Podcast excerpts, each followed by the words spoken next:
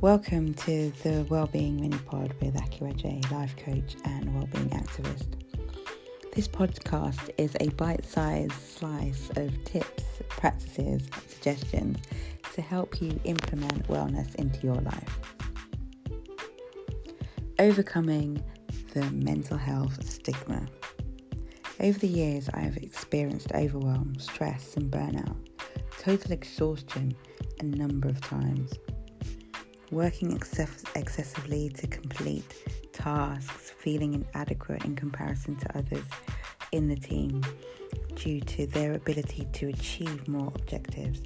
Even at times when things were bad, I wondered how I missed emails or how they were able to finish work on time, not knowing that they were working outside of the work hours to complete until that type of work became the norm. Losing the ability to say no, just doing longer hours to meet the objectives, exceeding them, flying high as a kite, burning the candle at both ends, socializing with friends, and being at work in the morning led to a dark place, fatigue, depression, and melancholy. Seeking help wasn't easy. It wasn't as easy as I thought it would be to accept that I needed help until my body took the option out of my hands or out on my hands. My hands became super painful with an eczema which just took over and became infected. I gained weight and became extremely tired. We might, may find it easy to label our situation However, it's very different.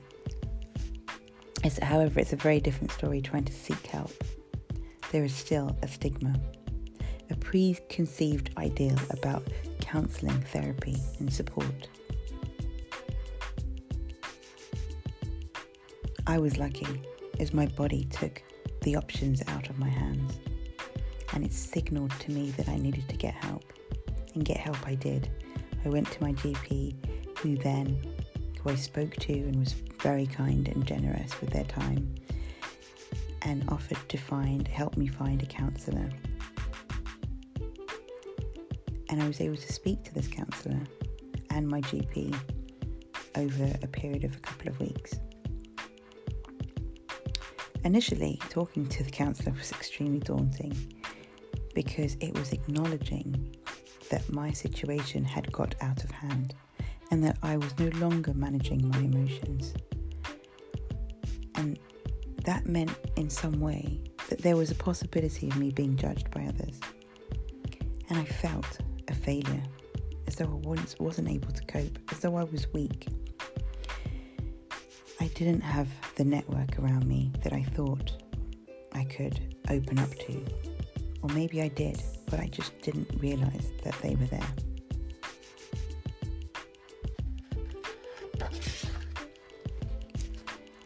It took a while for me to get an understanding, an understanding about how I felt.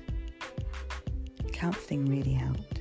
It gave me the language, the narrative, so that I was able to begin to discuss with friends about what was happening with me, how I felt, what I needed.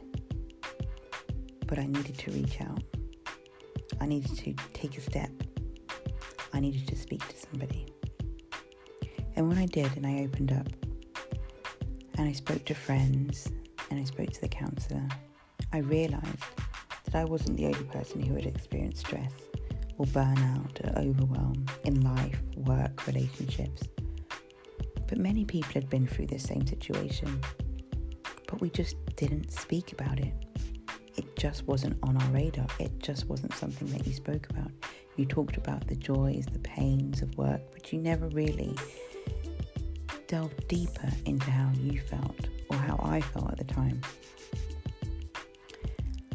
So it became, I, I began thinking, what is stopping us from having these conversations? What stops us from seeking help? Is it other people's perceptions? Will they change? Will they look at you different? Will my team no longer have the respect for me? Will they open up to me or think that I'm too fragile? The self talk was in overdrive.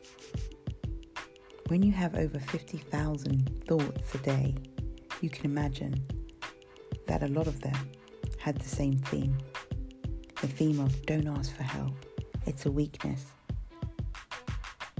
Yet when the issue was out of my hands and it became physical, became in my body, and my hands no longer were able to, to function, it was easy for me to identify the right solution. In fact, it was the first time, it was the first point of call to go to my GP and discuss and speak to them about what was going on with my hands and to get some treatment. But the more I spoke to my GP, the more I realised that my hands were just a consequence of actually what I had been going through. And yes, I know it's not easy. Not everybody has, you know, that family doctor or that GP service service that is very easily acceptable, accessible. Your practice might have a number of different doctors, might have huge waiting lists. So I understand it can be a little bit like playing Russian roulette with your health.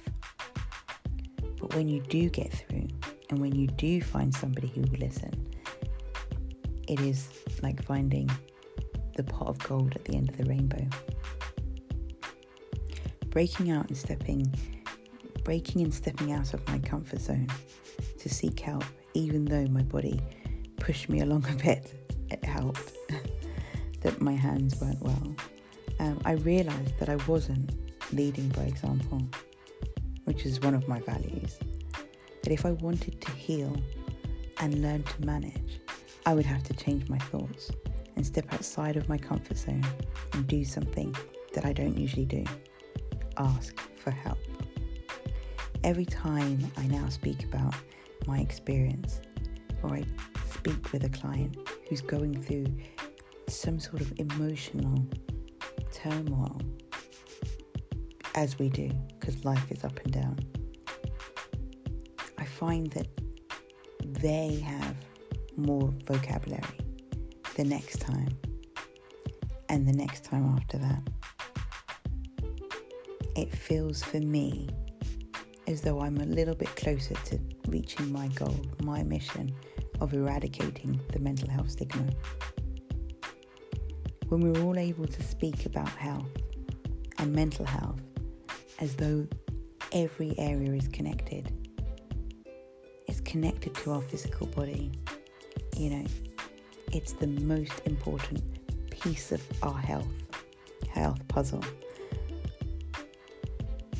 then we can all begin to discuss how life really feels for us as individuals. We can talk about the highs and the lows, when things feel less helpful, gloomy, or muddled up in your mind, confused. We can talk about when we go to see a therapist or a counsellor or a psychiatrist, as if we're talking about going to the dentist. because emotional pain can be just as harrowing as experiencing a toothache. We are well on our way to changing the narrative and to overcoming the stigma of mental health.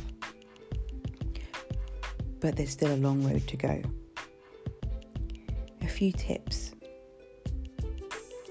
on how you can do that and to give yourself more a full of vocabulary in terms of emotions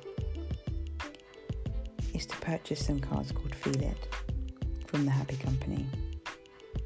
It has 52 emotions in there that you can discuss, design, and play a game with friends or family members. There's also the Emotional Dictionary by Patrick Michael Ryan. A great book that just helps you to talk about what those emotions are. And lastly, talk to each other.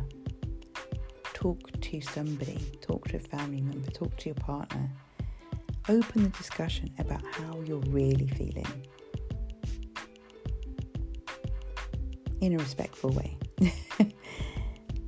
and if you don't have that person, feel free to connect with me. You can email me wellbeing minipod at gmail.com or connect with me on Instagram at ARC underscore life coach. Also, feel free to leave a comment and share these mini pods with your friends. Let's change the narrative on mental health. I rise, you rise, we rise. Stronger together, I live to uplift my community. Until the next time, enjoy this little slice of well being. See you soon.